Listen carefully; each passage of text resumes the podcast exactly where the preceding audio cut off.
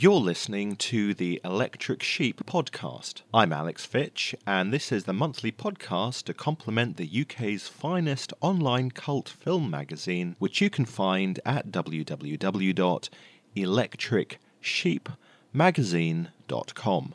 Following my conversation in last month's podcast with Oscar winning director Joseph Strick about the juxtaposition of culture and counterculture in his career, this month's podcast is an interview with Ian Rakoff, a writer, editor, production supervisor, and raconteur who worked on The Prisoner 42 years ago. Indeed, if you're listening to this in the last week of 2009, it's exactly 42 years since the episode he wrote was broadcast, and he was also an acute observer of British film culture in the 1970s and beyond. I'm talking to Ian about the bowdlerization of his script for Living in Harmony, his experiences working with Lindsay Anderson on such films as If and Oh Lucky Man, working with other great British directors such as Nicolas Roeg, John Boorman, and Stephen Frears, and how his lifetime interest in comic books influenced his career, which led to the Victorian Albert Museum comic book collection, which includes 17,000 titles from his own library. I interviewed Ian in his flat while he was signing prisoner trading cards, making dinner, and observing babysitting duties, so you'll have to forgive the background noise. Well, one of the things, I suppose, for me, the most salient aspect of The Prisoner might mm. be that when I said to myself, halfway through, and that was even before maybe I was into the writing, when I was an assistant editor. Mm. And I said, look, there's no reason I can't make my career working on substantial material. Mm. I've, I've, I've broken into the industry. I've had a good education. You know, I studied at the BFI. Mm. I've met some interesting people. But basically, I've worked on nonsense.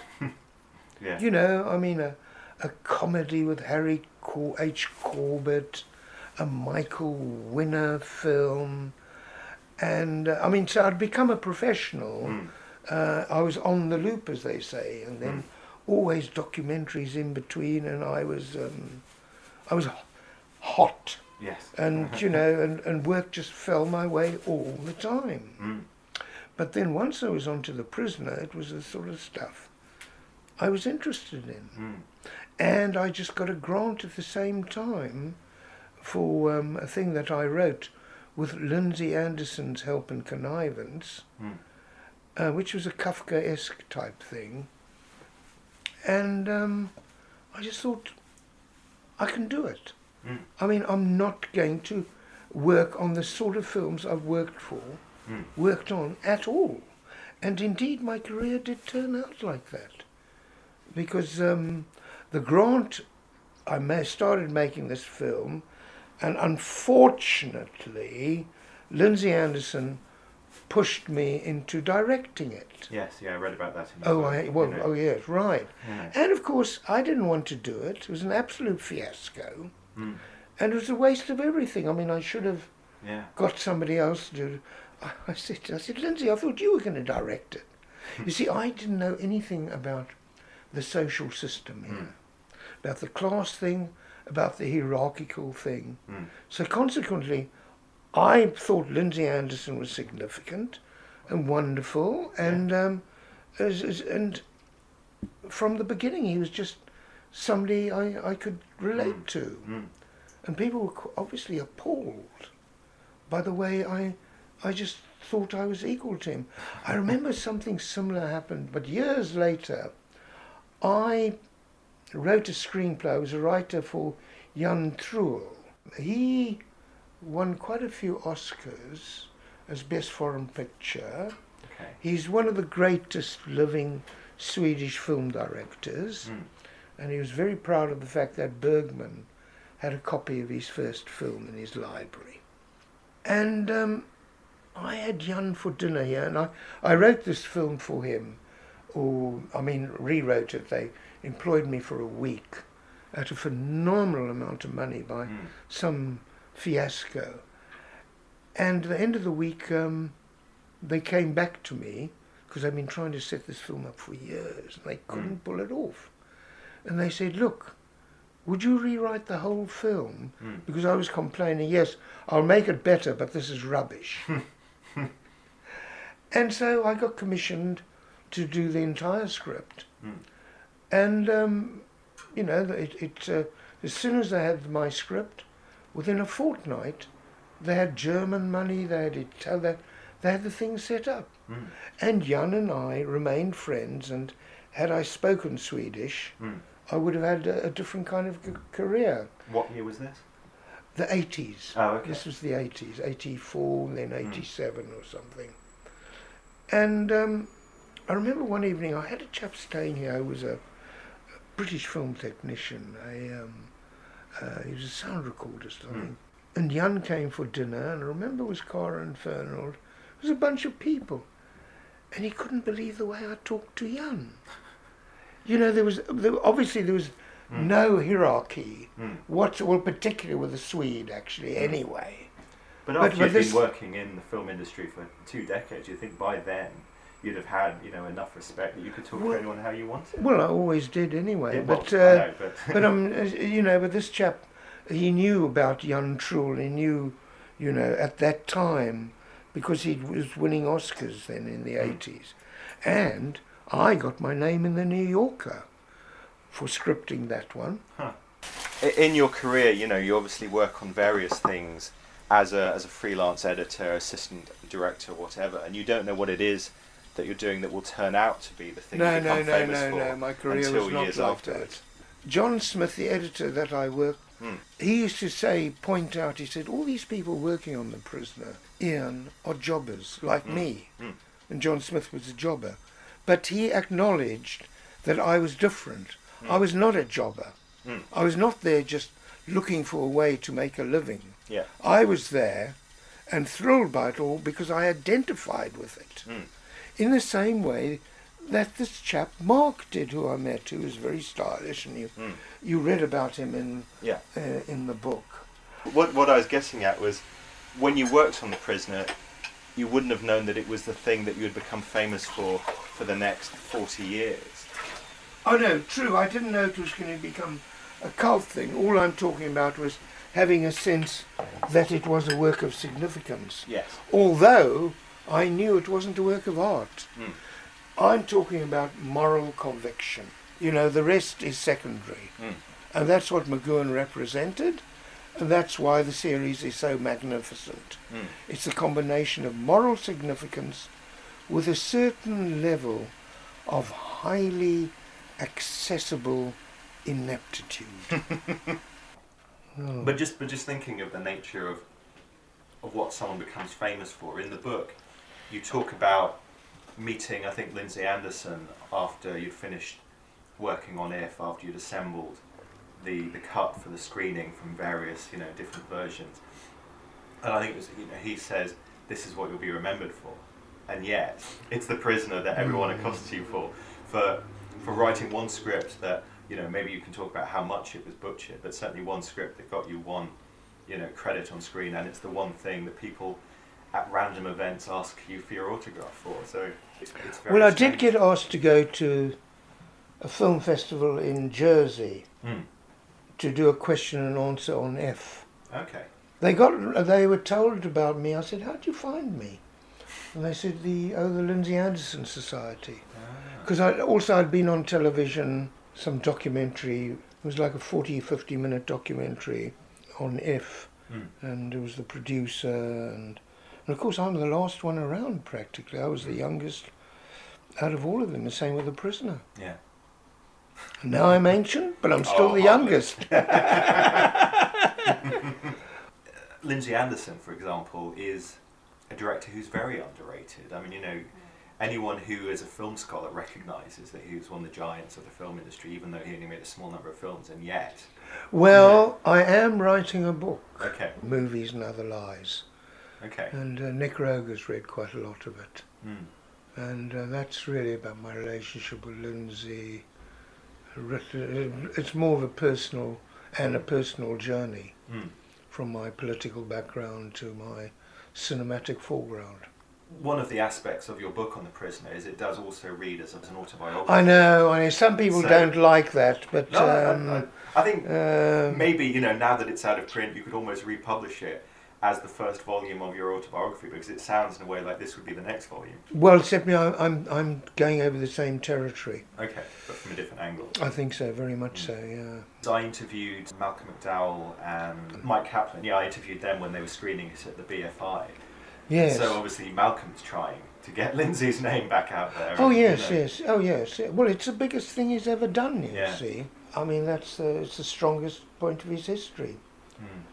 And uh, we were going to do stuff together, and never happened. Well, there's stuff about him in my in my book yeah. also. Yes, and Donald Cammell and mm. all that. Yeah. No, Malcolm and I were very pally, really. Mm. And uh, and Kaplan, I still see Kaplan. Mm. And he came over. They did a film. They filmed it. Yeah. So I went to screenings. Uh, Kaplan, I always see a few times when he mm. comes over. He used to live around the corner. Um, for a long time, and then Malcolm lived in Notting Hill Gate. Okay. And so three of us, and um, there was this project I had, which um, I mean I sold it uh, for development, but not much. Mm. Nick Roeg was going to direct it, and mm. Malcolm was going to star in it, and um, it didn't happen. Mm. I've got a lot of those. I've got one project I've earned more money out of than anything else. Mm. It's never got made. Mm. And I suppose that must be one of the frustrating things of being a scriptwriter, that quite often your work gets optioned or commissioned, but then never sees the screen. Well, that's why I'm trying to get published now. Mm. It's just, you know, it's a, um, no matter how bad publishing is. Mm. Um, well, we'll see. I mean, it's yeah. just. Um, Following The Prisoner with If, seems a very apposite first ah, sequel. A more apposite one in between, though, okay. was Stephen Frears' first film. Right. Burning. The Burning. Because hmm. mm. that came afterwards, you see. And I didn't want to do it, really. Lindsay brought me in, you see. And I said, uh, well, maybe I'll do part time or something, but, you know, I've just got my screen credit. I'm going to be a writer now. Mm. And Lindsay basically said, fuck that. Who do you think? You know, it's not, it's, what he was saying to me also, listen, forget it. It's not that easy, and you're not the type. You're not a television mm. clone. Mm. And he was quite right. I mean, thank God I didn't. Um, so I cut Stephen's film. It went mm. very well. Mm. And I would have cut um, Stephen's next feature, but I didn't like the script. Mm. And it was very good. Mm. so, no, but then at the end of it, as you probably read in the book, Lindsay said, if you go cut commercials for six, yes then you cut if. Yeah, but you didn't want to work in commercials. Absolutely not. You're not I've a fan never... of the theory then that you, you do one for the system and you do one for yourself. I've got a lot of good friends in commercials. Yeah. Which is fine. I just felt, and even Lindsay wanted. Well, he wanted me to do commercials because he thought I was a bit too high hat or something. Hmm. He felt it was wrong that I had this. Why should I be Anyhow, the fact is, I, I, um, I wasn't going to do commercials. I wasn't criticizing or condemning it, and I had a lot of nice friends mm. in the world of commercials, but it, it wasn't right for me for where I had been mm. and for where I dreamed of going, which I might never have achieved and might never achieve, but um, I still didn't do commercials. Mm.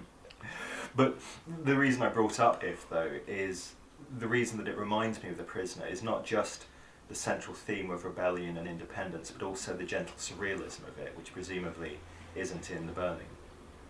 No, The Burning is a straightforward story. Yeah. Uh, in, in effect, you know, it's about rebellion, mm. completely and utterly. But, it, it, certainly has that British sense oh yes, of, and of whimsy. Well, yes, yes, and it's also got uh, my second talk at the V&A. Mm-hmm is going to be from social realism to magical realism. Ah, I like it. Okay. Lindsay, in particular, free cinema to, to if. You know, you can't get more, or I suppose this sporting life to if, you can't get more diametrically opposite. Well, sporting life was just a tour de force of realism. Yeah, exactly. Well, that's what I'm, yeah, that's yeah, what I'm saying. You know, that they may have the same theme of rebellion and independence, but the way that the story is depicted, it goes from realism to magical realism And it's interesting that you can have two different genres that, in one respect, are polar opposites, but in the other are very much complementary. What intrigues me about magic realism mm. is not the intrusion of magic, it's the segue, I hate that word, hmm. of, of the naturalness. You know, and it's like, you know, with if. The question people used to most ask me about if hmm. was the, the cadet corps, where the chaplain gets shot.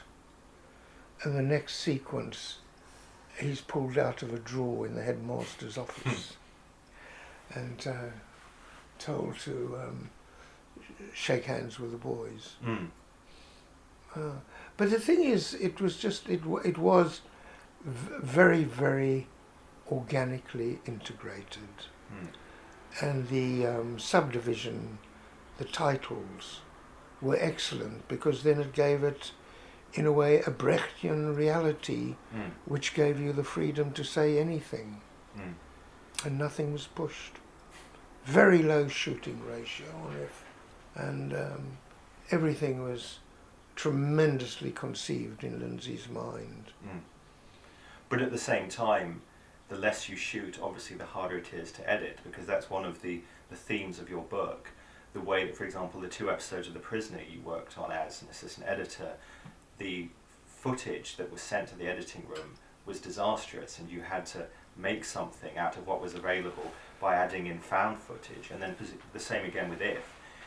There's the section where you're talking about how Lindsay Anderson wanted a particular expression on Malcolm McDowell's face that you remembered seeing in the rushes, but there was very little footage of. And even though they reshot that scene, they had to go back to the few frames that you found yeah, and yeah, go back and forth yeah, over them in order to construct a scene that hadn't existed in reality to some respect. Yeah.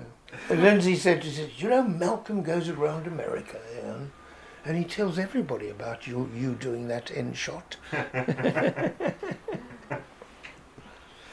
But if I had gotten a, a big credit as I, mm. as Lindsay offered me on If, yeah, I wonder how that would have affected my career. I mean, certainly, the, you know, the role that you had in it, as described in your book, it certainly sounds like I don't know, first assistant director. Oh no, no, no, more than no, no, no, okay. no, considerably more than that. Right. Oh no, no, no, not an assistant of any type. Mm. No, it would have been a producer. It, it would have been, I mean, something supervisory, mm. you know, production supervisor or something like that. Mm. I mean, because I did what only Lindsay Anderson could do. You know, it was just the two of us. Yes. That's it. No, so it wasn't sort of, you know, it wasn't even editing, you see. It was a lot more than that. I mean, mm. well, um, let me just show you something. Do you want to? Okay. Shall I read it out? Yeah, go for it. Postcards from Lindsay. Postcard of Lindsay, Christmas '68. Is this a Christmas present or an end of picture present? Do pictures ever end?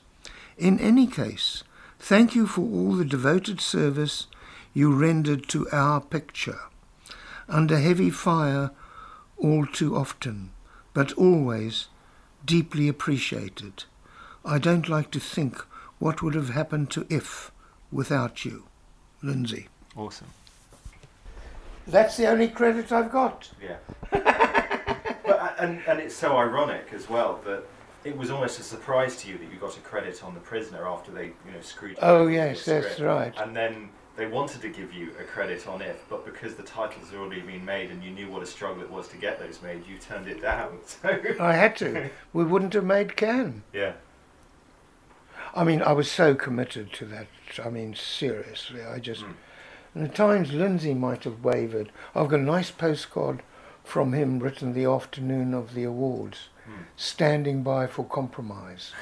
this is going to go in the book, you see. I've got all these postcards. Excellent. On the theme of compromise, one of the issues you kind of skirt over, surprisingly, in your book, is to go into the difference between the original script you wrote for Living in Harmony and what came out on screen. Because presumably there are still a fair number of similarities. Because when you talk about the original writing of it, it does sound a lot like the episode that was produced. It is. Mm. I mean, who else has got a comic book background in that world? Yeah. You know, Gene Autry, Living in Harmony. I mean, it's just, it was borrowed. And um, no, they got rid of me, but they couldn't annihilate me. But how much of what you actually wrote ended up on screen? Uh, but by the structure, right. the concept, the dialogue, most of the dialogue.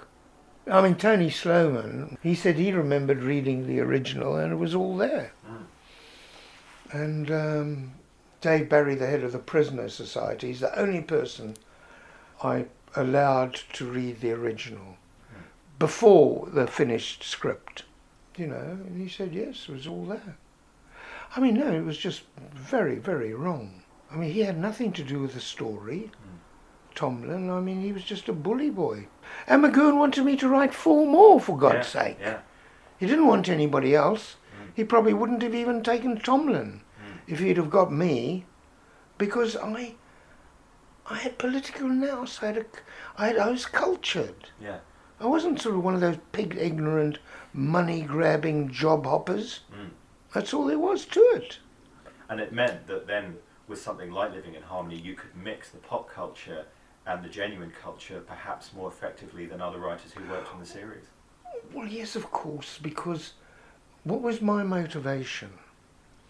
I was a failed politico who went into the arts because he was driven by the idea of the political significance of mass literature. Mm. That's what my life was about. And of course, when this suddenly, the prisoner happened, there it was. Absolutely. There's nothing artsy fartsy. Mm. And McGoohan recognized that in me.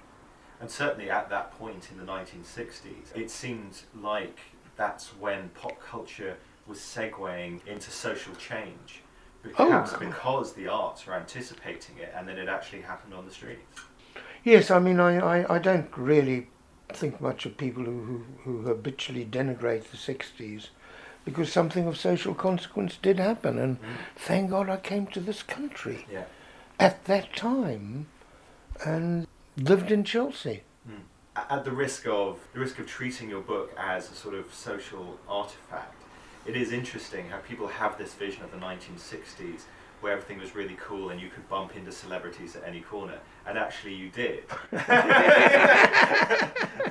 and so it really is almost like a wish fulfillment thing. I mean, for anyone who might read this, thinking, actually, brilliant. There's someone who did live the life that everyone wanted the 1960s well, to be like. yes, yes. I turned down the Pink Floyd. I turned down the Beatles.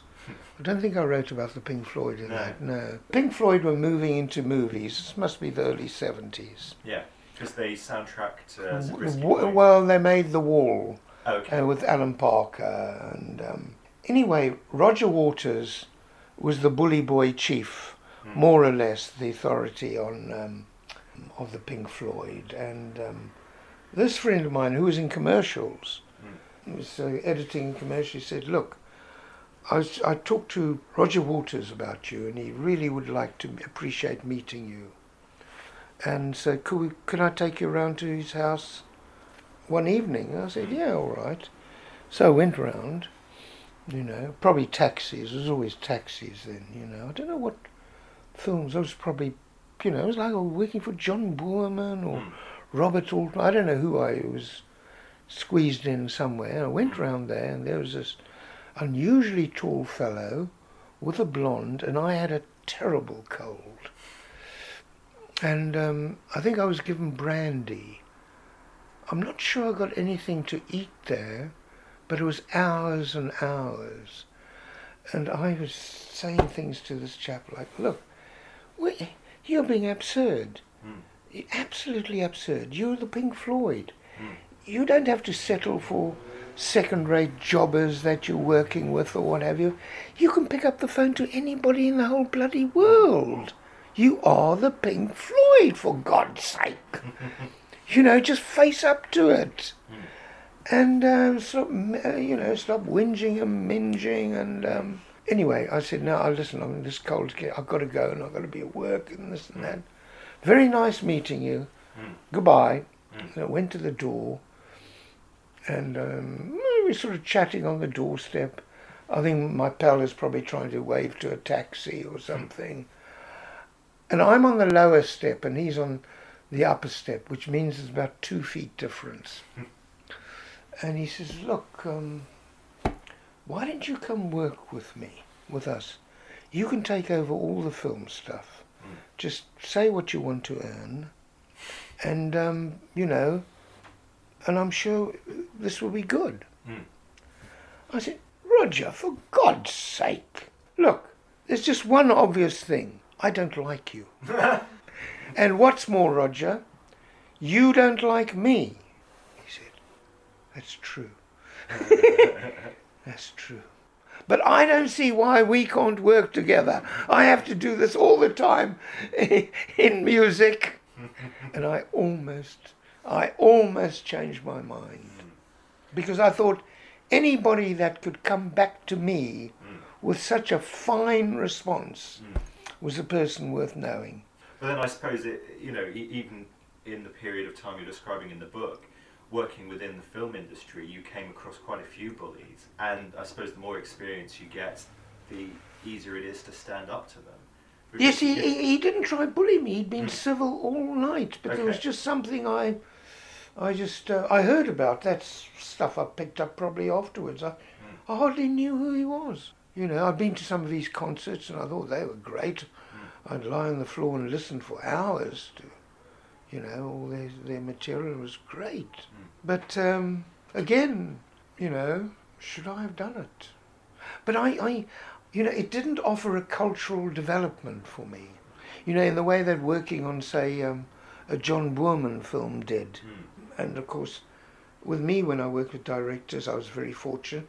I was very close. I mean, John became a friend of mine. Looking at your biography on the Internet Movie Database, it's very thin surprisingly so. And so I guess when your book comes out, people will actually be able to see, oh, you worked on this film and you worked on that film, and actually put it in a more permanent fashion on the internet, so people can actually realise what you were doing in the ga- in the in the gaps in your career that haven't been as widely reported. Yes, and of course I, I did go. I worked on a pornographic feature film. That's where the money is. well, sort of, and uh, that's the one story I've sold three, four times. Okay. About two years ago, Nick Roeg was going to do it. Mm. 20 years ago, Lindsay Anderson was going to do it. Mm. And each time I, I got paid. Mm. And um, I'm surprised the one with Nick didn't come off now, though. Well, that was quite an experience, and um, I wrote a book about it, but I never quite got it. I nearly, I had tremendous interest recently from uh, Serpent's Tail mm. and then Profile. But I mean, what I was saying, the the collision, as it were, between pop culture and actual culture you seem to be in the right place at the right time. I mean, not only working on The Prisoner, but getting to meet Nick Roeg just after he'd come off performance, getting to work on If, all of which are kind of cultural devices that very much furthered both the pop culture and you know the the credible culture of the time. It's quite remarkable, isn't it? Yeah. How one person could sort of t- uh, tap into all these things. Mm and I don't know what to say. You know, I mean, between Lindsay Anderson and Nick Roeg, the two extremes, mm. you'd say. I mean, at the time, did, did you get the feeling that films like Performance and, and If TV series like The Prisoner were capturing the zeitgeist, or is this something that only came after people watched them a few years down well, the no, road? Performance certainly. When I saw I, uh, that I, I couldn't get over it because I lived in Chelsea, mm. and Donald Cammell. You know, I mean, the style of it was was incomparable. You know, I mean, it just um, you knew you were touching something significant. Mm. That's all. The fact that I was there at these overlapping things mm. was indicative that I was somehow tuned into those times, mm. and that's why people wanted me around. Okay. That's why I never looked for a job, because and I couldn't get a job mm. if I was like aiming for the traditional kind of employment. Yeah. If you were doing something, you could say related to the zeitgeist. Our biggest problem was we never looked for work. Okay. Because there weren't that many people amongst technicians. Mm. You know, and if you sort of some of these people, you want to get a few hip characters around. Mm. You know, if you're at the top of the tree. I was very committed mm. to working for what I thought was the most significant, relevant mm. film on the go. Yeah. I mean, that was it. You know, it was like John Boorman, I'll go meet his editor. I'll just meet with him socially, mm. see what happens. And then just lo and behold, I, I would put myself about in the right place. You know, I wouldn't actually like apply for a job, mm. but I but I'd put myself about and you know, and I'd mix with Karel Reisz sort of thing, and then I met his editor, and of course a lot of these people, because I was connected with Stephen Frears, mm. so he was on a network that was quite something. Mm. But all the same, all these sort of intelligentsia, really, I have to say. Mm. Karel Reisz, Lindsay Anderson, they're all friends. And, and at one stage, Lindsay was going to direct Sex Factory and Karel was going to produce it. and um, uh, that kind of freaked Karel, but he, he didn't dare say no to Lindsay. I knew, also, I, I knew there was, as Lindsay said, there's a price to pay. Mm. I mean, you know, I couldn't just go and get work anywhere. Mm. And that's why suddenly things sort of tapered off. Offers just stopped. After Oh Lucky Man, Deliverance, um, the Bob Altman film, I never had a day off work. Mm. And then when the pornography thing came up, Lindsay said, You can't t- turn that down. Mm. You want to be a writer, go and write it. And of course, I went there to uh, have find something to write about. So I went and I had the experience. I fell in love with a star. we ran away together. The film followed me to London and was like bringing the Wild West after me. It was like, because the pornographer had never met anybody like me, mm. even although I'd stolen his property. and so the saga went on and on. And, uh, and then after that, I mean, I couldn't just go back to film editing the way I'd known it. Mm. It was a sensation at Cannes. Lindsay told me everybody said how well edited it was. it was shown out of competition. And apparently the police had to be called because it was such a riot. It's one of the most infamous porno films ever made. What's it called? Sensations. Okay. But I mean, it was properly made. It was mm. 35. It was around about the time of Deep Throat. Mm. And uh, indeed, I spoke to Linda Lovelace a few times because she was a friend of the girl who was the star. Mm. Except the girl that was the star was a beauty, which nobody could ever say about Linda Lovelace. And she and she was bright and um, and it was a proper relationship. I mean, although there was all the sadism and and drugs and everything in it, mm. it was. Um, and I'm actually surprised that somehow I don't hear from her anymore because she kept in touch for years. Mm. And I looked her up on the net the other day and I could see the old films are still available. And um, last heard of, seen in New York or something like that. And well, she was a penthouse cover girl and I think Playboy too, I'm not sure. Well, and, and it's kind of continuing the theme. Uh, films like Deep Throat are now seen as much as cultural artifacts as as they are porn films. They've they've oh, kind yes, of you know yes, yes, sociologically of a period, the seventies. It mm. was a a big deal. Thinking of your tenure as an assistant editor, yes. Had you appreciated editing as much before you went into an editing room as the way that something is actually constructed as much after the, the finish of shooting as it is during shooting. I think you'd have to be half witted not to know mm. that the grammar of cinema exists almost entirely in the assemblage of frames. Mm. So, you know, I mean, you're not going to learn about the, the narrative skills mm. or the mechanics of the narrative skill by being a cameraman. Okay. You know, being a producer or anything. It's this thing of what frame goes where. And Lindsay Anderson was probably more in the cutting room than any other film director ever, ever, ever. Mm. John Ford used to go fishing. as soon as the film was finished, because Lindsay was a great fan of his and he mm. wrote a book about him. Mm. Yeah.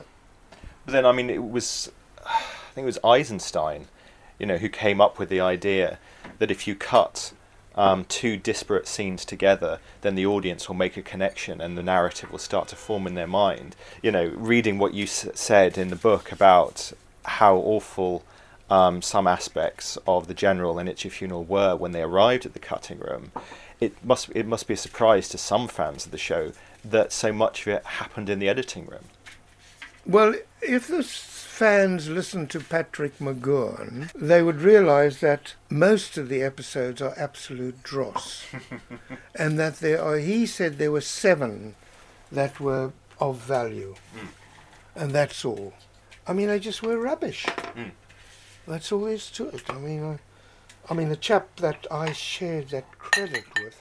I mean, God, he did the girl who was deaf. I just thought was so deathly. Mm. But even in something, you know, as as worthy as If, with the fact that you use those few frames of Malcolm McDowell to construct, ah, you know, yes, the point yes, to a yes, scene. even with something like that, the editing, well, you know, is crucial. Yes, I've obviously got a kind of a natural eye mm. for that sort of thing, and my friend Sue um, pointed out. She says you are frame educated. Hmm.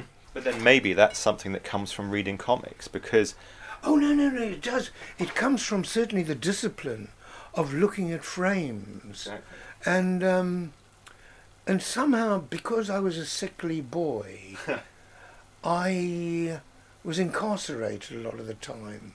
Mm. And so that life, as it was moving out there, was not that accessible. Mm. But life as it was moving in the frame was accessible. Mm. And especially when in the comics there were times when uh, moral decisions mm. were, were illuminated. As I'm using your book kind of as a template for the interview, yes. you end the book with appendices about the prisoner, including how you might have used um, the plot of Airboy comics oh, for right. future episodes. That's right. I mean, uh, if if they ever invited you back, obviously the series is no longer in production, but there are things like prisoner novels. Would you be interested in returning in some form to the mythology? I would very much if they'd have asked me. Mm. I would have been delighted to be involved, but um, I don't really exist. Lindsay used to say that about me. Oh, you can say anything you want in front of me, and he's not. He's not part of this, you know. he doesn't exist.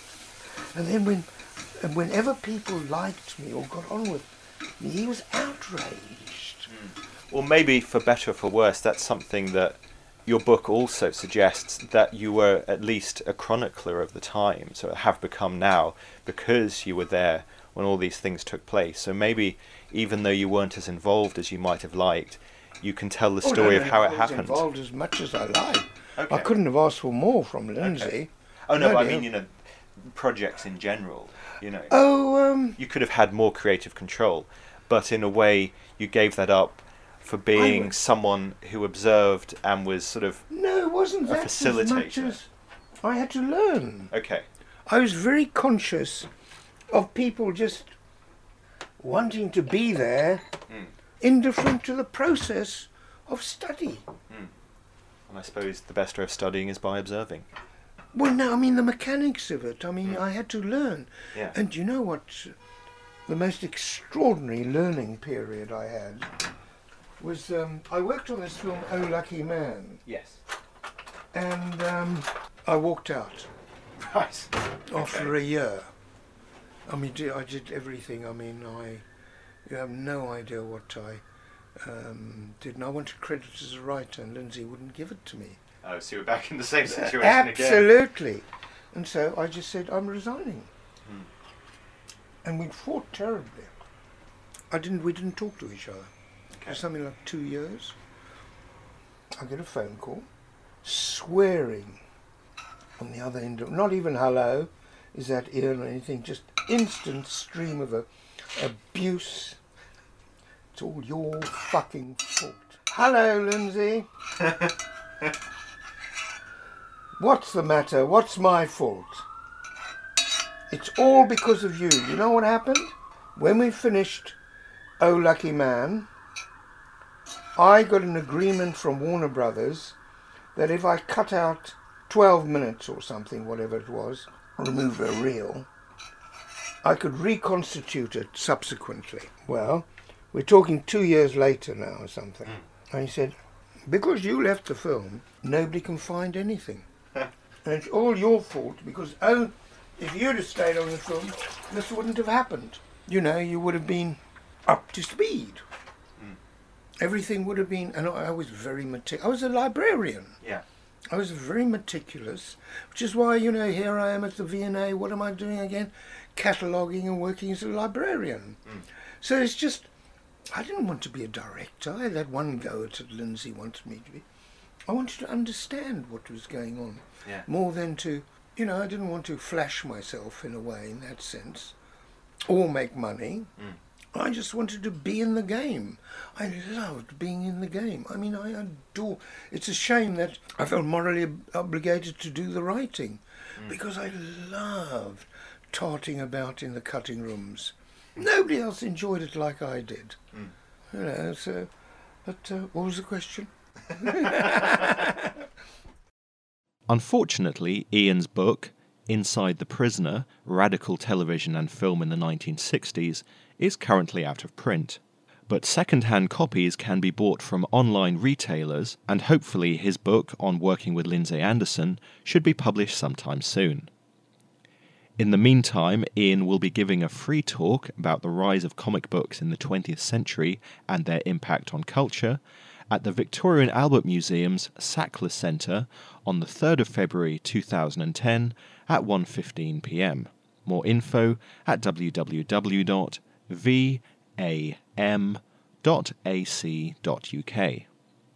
Continuing the theme of the 42nd anniversary of The Prisoner, in the next episode of the Sci Fi London podcast, Reality Check, which you can find at www.sci-fi-london.com stroke audio, I'm talking to 1980s Doctor Who script editor Andrew Cartmel about his new prisoner novel Miss Freedom, and to the American indie rock band Do Not Forsake Me, Oh My Darling, who took their name from Ian Rakoff's original title for his episode of The Prisoner, later used for a different installment of the series. And their first album has each track inspired by a different episode of the cult TV series. There'll be a new episode of the Electric Sheep podcast online at www.electricsheepmagazine.com next month. And in all good bookshops now, such as in the Tate and the ICA, you can buy the last print issue of Electric Sheep, which includes a partial transcript of my interview with Andrew Cartmel about his love of the prisoner. Be seeing you.